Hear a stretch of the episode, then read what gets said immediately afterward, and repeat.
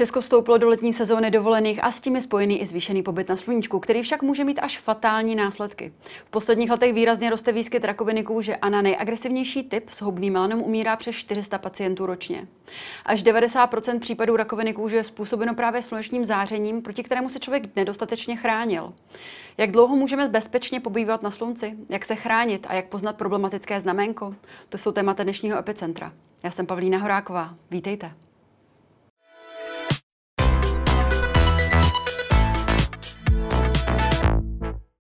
Ve studiu na dálku vítám přednostku dermatovenerologické kliniky fakultní nemocnice Bulovka a druhé lékařské fakulty Univerzity Karlovy, profesorku Janu Třešňák-Hercegovou. Dobrý den. Dobré odpoledne. Paní profesorko, jak jsem řekla v úvodu, výskyt nově diagnostikovaných zhoubných novotvarů kůže v posledních letech strmě roste. Ročně se jedná o necelých 29 tisíc nemelanomových útvarů, ale právě jeden z těch nejagresivnějších, eh, tedy ten zhoubný melanom kůže, je podle statistik dokonce šestým nejčastěji diagnostikovaným novotvarem. Čím to je?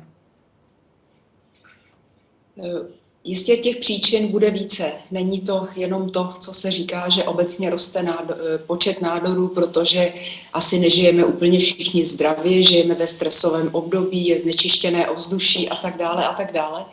Ale v případě melanomu se ví, že se tam uplatňuje navíc jedna složka, kterou můžeme sami ovlivnit. A to je, jak se chováme ve vztahu k expozici k slunečnímu záření.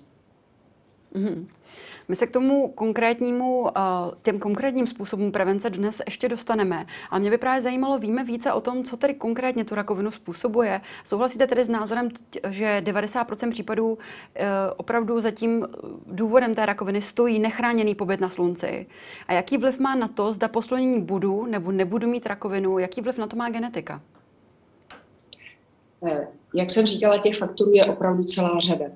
Eh, netroufla bych si říci, že za 90% nádorů stojí právě to, řekněme, nekontrolované vystavování se ultrafilovému záření, ale je to veliký, veliké procento a je to u každého kožního zhoubného nádoru malinko jinak. Mm-hmm. Jak jste správně říkala, je veliká skupina těch takzvaných nemelanomových kožních nádorů, kde eh, se také uplatňují i další vlivy stejně jako melanomu.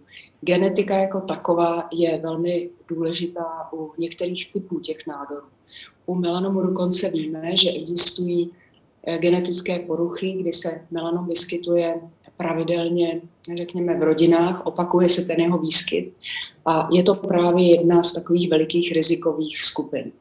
Další riziko je to, jak máme vrozenou, řekněme, kvalitu kůže nebo typ kůže. Mm-hmm. To znamená, eh, lidé, kteří se snadno opálí, mají takovou tu tmavou pleť, eh, nespálí se na slunci, jsou lépe vybaveni, eh, řekněme zase, ale na genetickém podkladě ochraně před ultrafilovým zářením, takže u nich to riziko také není tak eh, vysoké.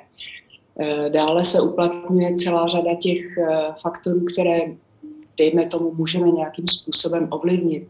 Některé nádory se dávají do souvislosti, například známe dobře s kouřením u těch kožních, ale je to hlavně to UV záření.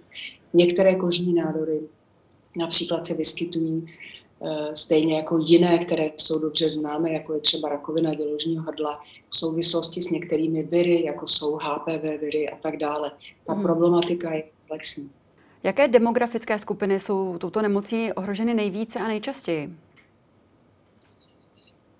Kožní nádory obecně jsou nejčastější zhoubné nádory. Když se mhm. budeme koncentrovat tedy jenom na melanom, tak eh, tam jsou nejvíce ohroženy skupiny eh, určitě bělochů.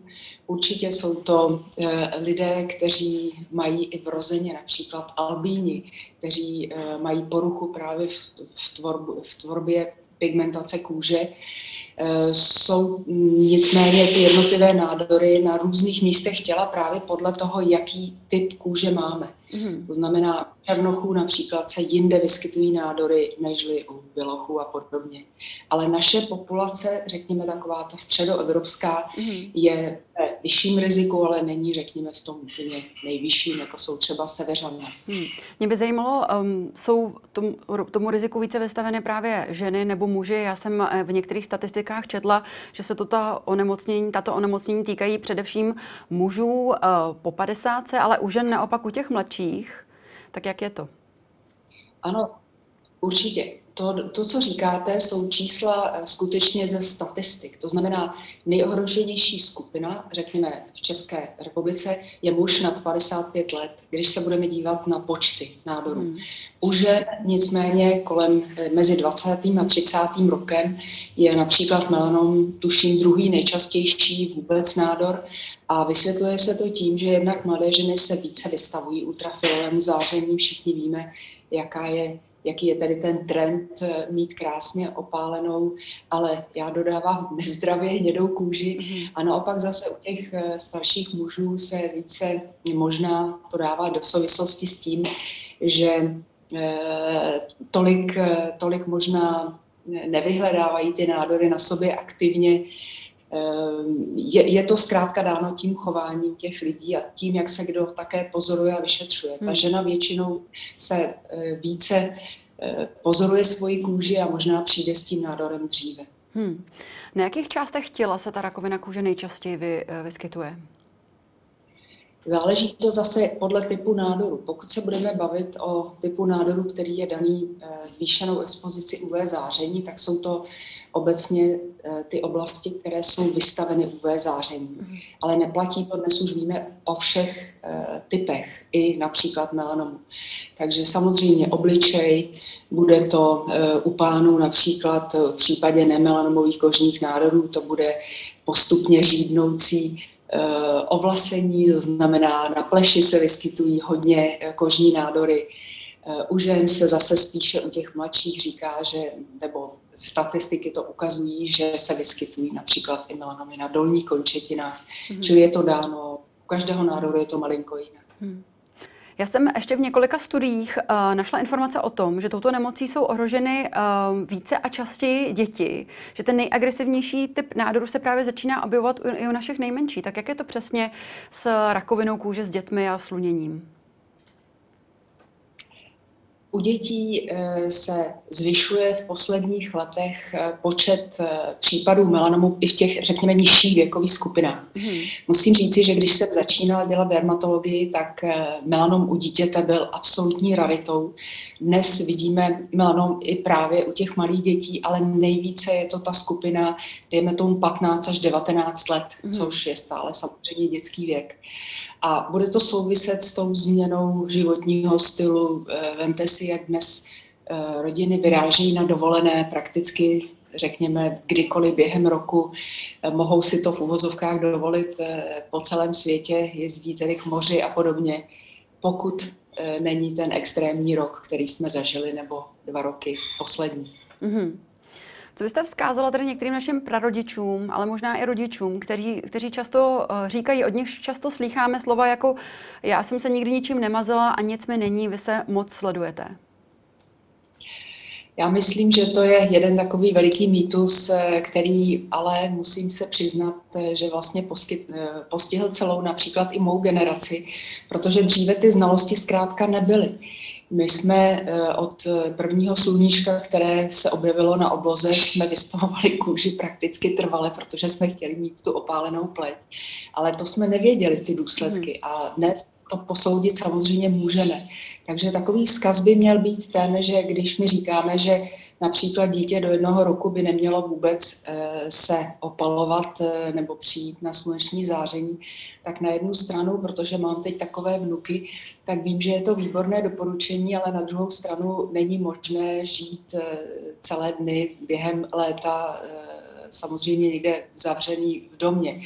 To znamená, mělo by být, ten přístup by měl mít co možná nejvíce rozumný.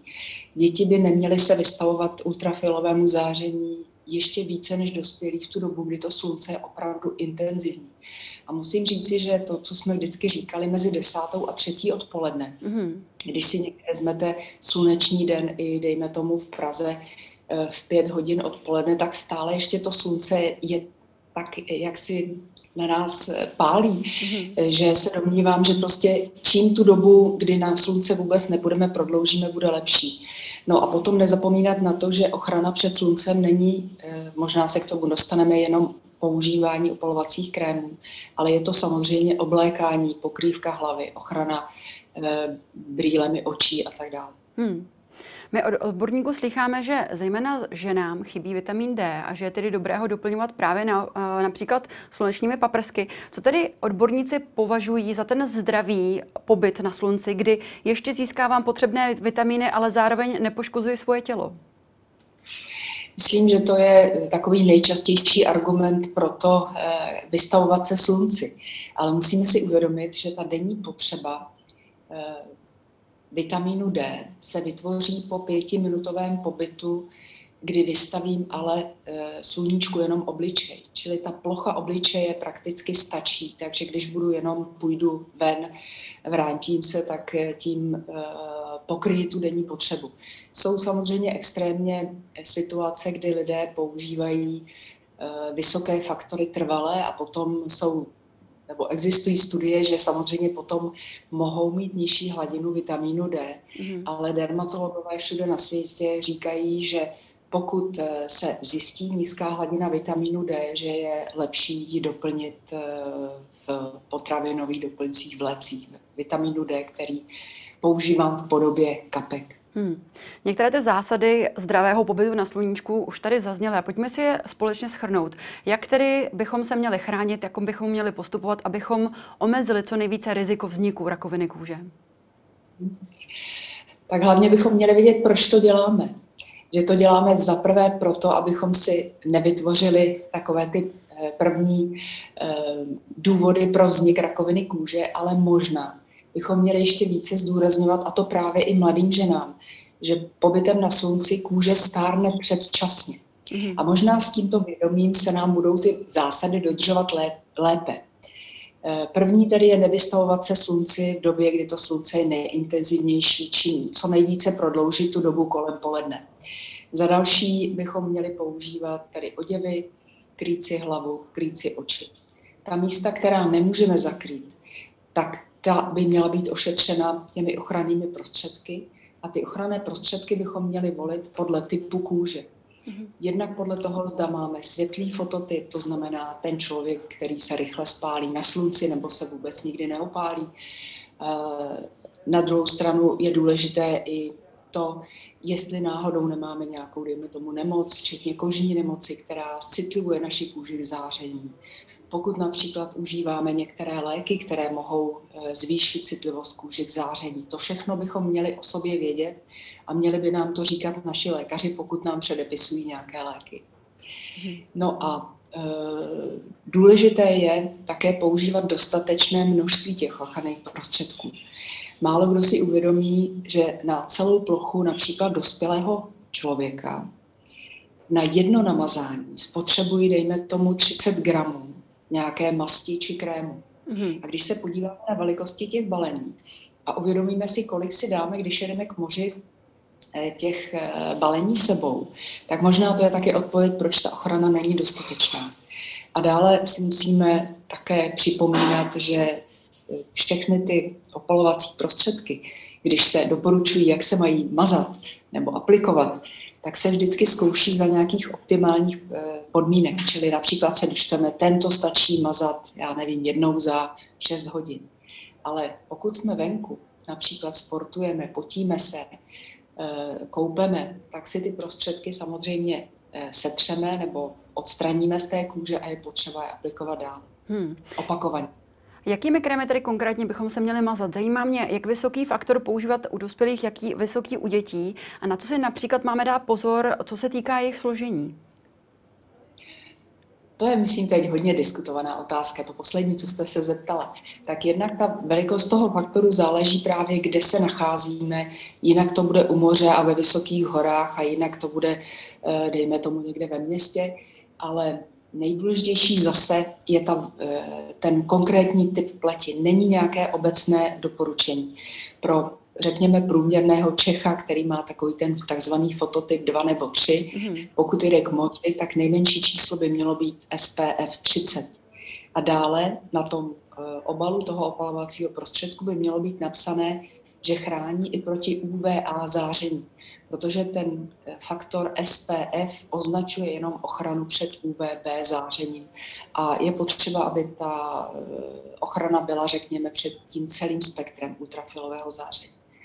Potom možná ne to, tolik lidé vědí, že jsou dva druhy opalovacích prostředků. Jedny jsou takzvané fyzikální filtry a druhé jsou chemické. Mm-hmm. Ty fyzikální vlastně nám odrážejí to e, záření, které dopadá na kůži, zatímco ty chemické ho pohlcují. A jako každý kosmetický prostředek vždycky obsahují nějaké přídatné látky, které například ty, řekněme, účinné složky stabilizují, které je dělají příjemnější pro, pro naši pleť. Mohou je například některé z nich třeba příjemně voní a tak dále. A v poslední době se hlavně hovoří o těch některých, eh, řekněme, součástech pomocných, které jsou v těch opalovacích krémech, že mohou, řekněme, poškodit z dlouhodobého pohledu životní prostředí. To je asi to, co jste se ptal. Mě by zajímalo právě i pro ty děti, které ty krémy jsou pro ně vhodné. A vy jste zmínila, že tady jsou ty dva typy, fyzické a chemické ochrany, tak je jeden z nich lepší? Já bych si netroufla říci lepší. Důležitý je ten fakt, aby ta ochrana byla před celým spektrem záření. Ale rozdíl v těch eh, prostředcích je také v tom, za jak dlouho fungují. Takže například, když použiji na dítě chemický filtr mm-hmm. a budu ho aplikovat na kůži až ve chvíli, kdy přijdu někam na pláž, tak to dítě se spálí mnohem dříve, než ten filtr začne působit, což je, dejme tomu, za půl hodiny nebo no, někdy i rychleji.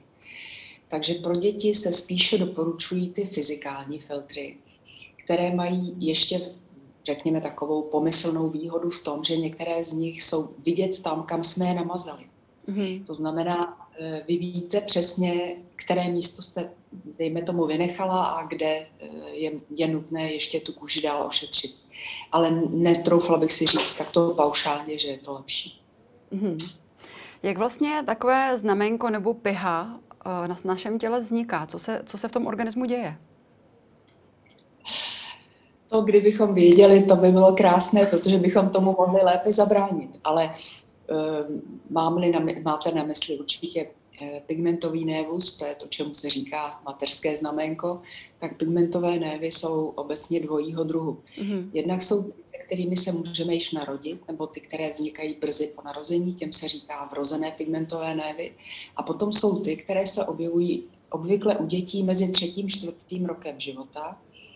Dítě, které do té doby nemělo na kůži nic, začne mít eh, na sobě, řekněme, hnědé tečky, ty tečky jsou nejprve tmavě hnědé a postupně, jak dítě roste, se nejenom s tím růstem zvětšují, ale také se mírně odbarvují. Jsou nejprve tmavě hnědé, potom světle hnědé a dokonce ke stáří se z nich stávají takové vyvýšené, řekněme, pupínky, eh, které mají barvu kůže. A pak už většinou dospělí v úzovkách nevěří kožním lékařům, že to zase byl ten pigmentový névus. Čili ta podoba toho znamenka se zkrátka mění. A to, co bychom si měli asi všímat, eh, jsou právě takové ty změny těch znamenek, které nejsou pravidelné.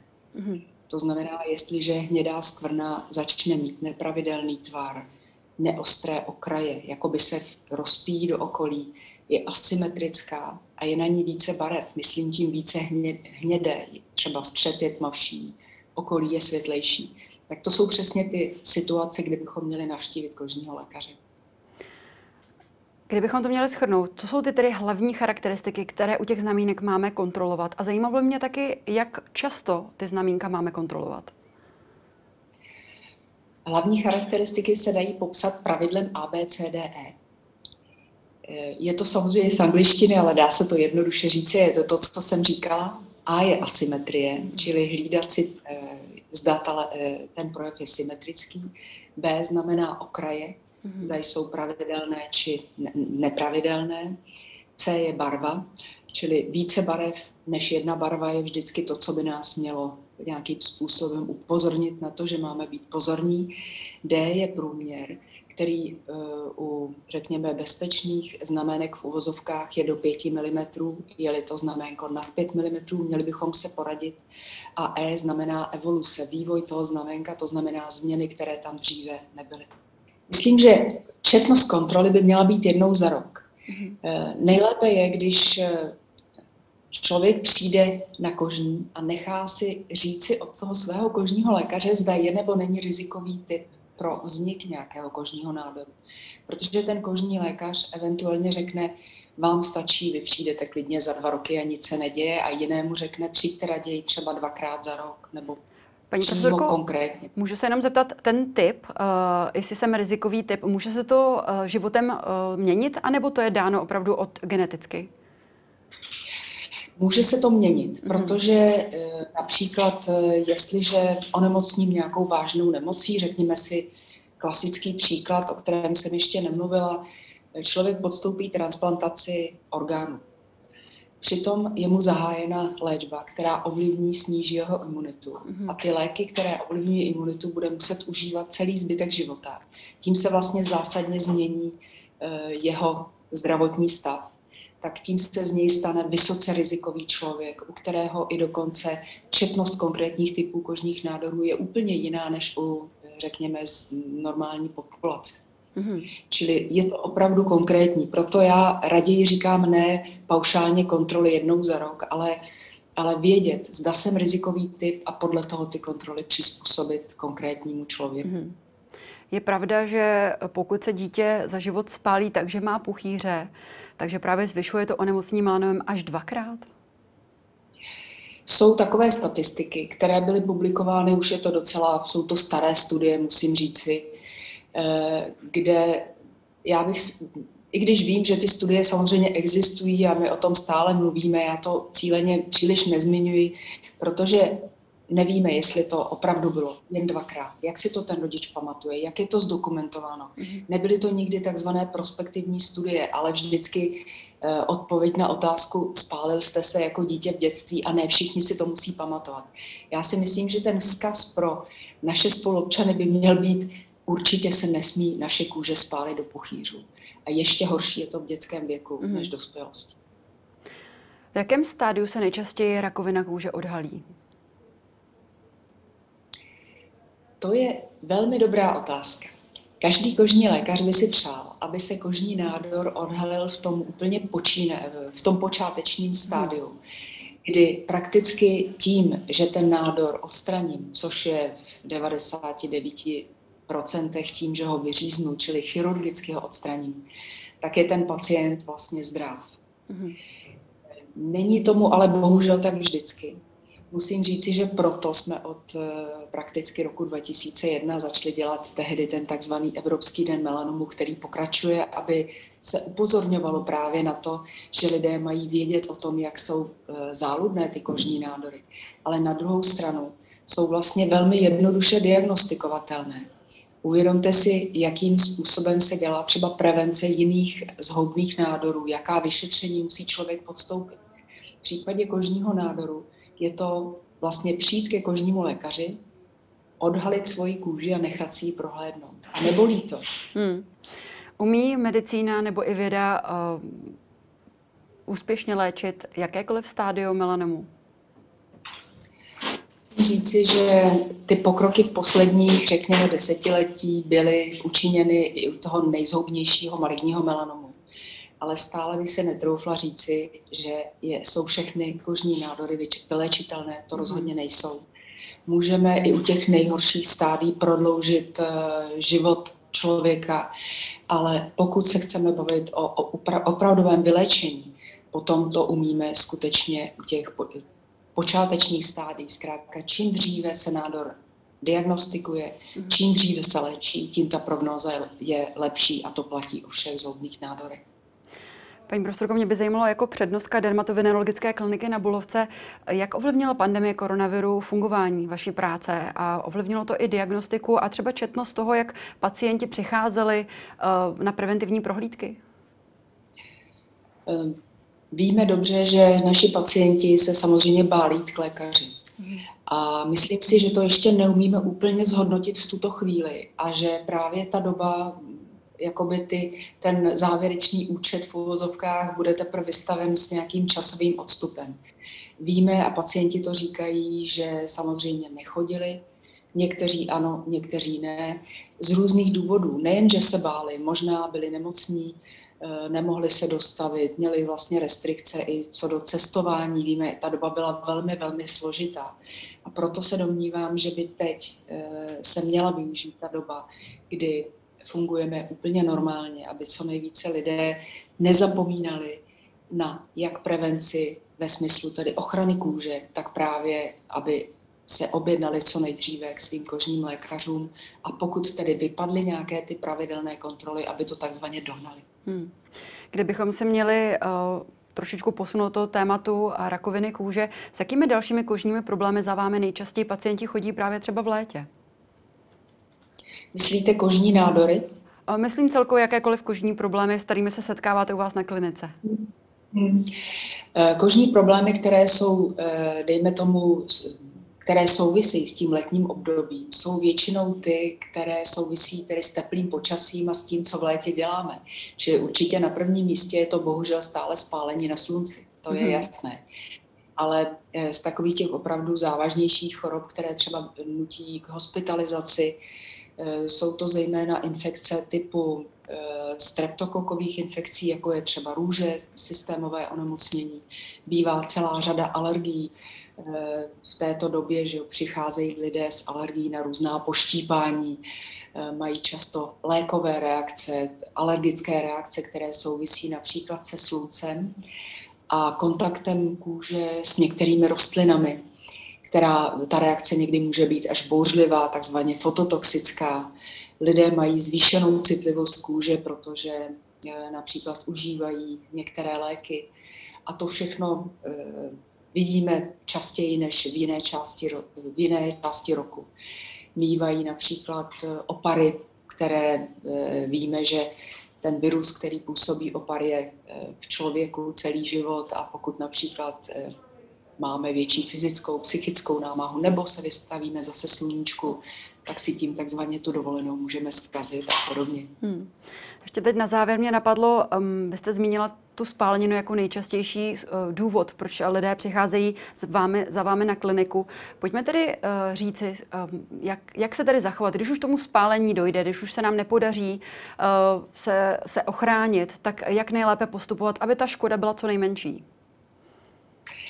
Tak jednak existují speciální prostředky, které se vyrábějí, ty, které by měly tu kůži takzvaně ochránit po opalování, ty jsou k dispozici že určitě v lékárnách, ale když se budeme bavit eh, o opravdu eh, pomoci, kterou eh, můžu například vyhledat, je, je to použití takových těch sklidňujících protizánětlivých prostředků.